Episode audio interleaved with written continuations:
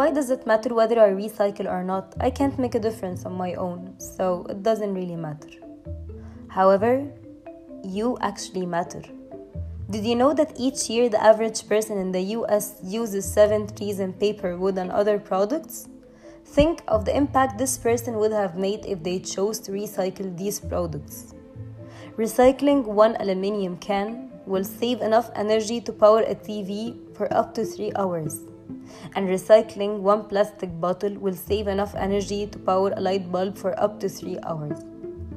So, small changes can actually make a huge impact on the environment. So, rethink the next time you say that you don't actually matter.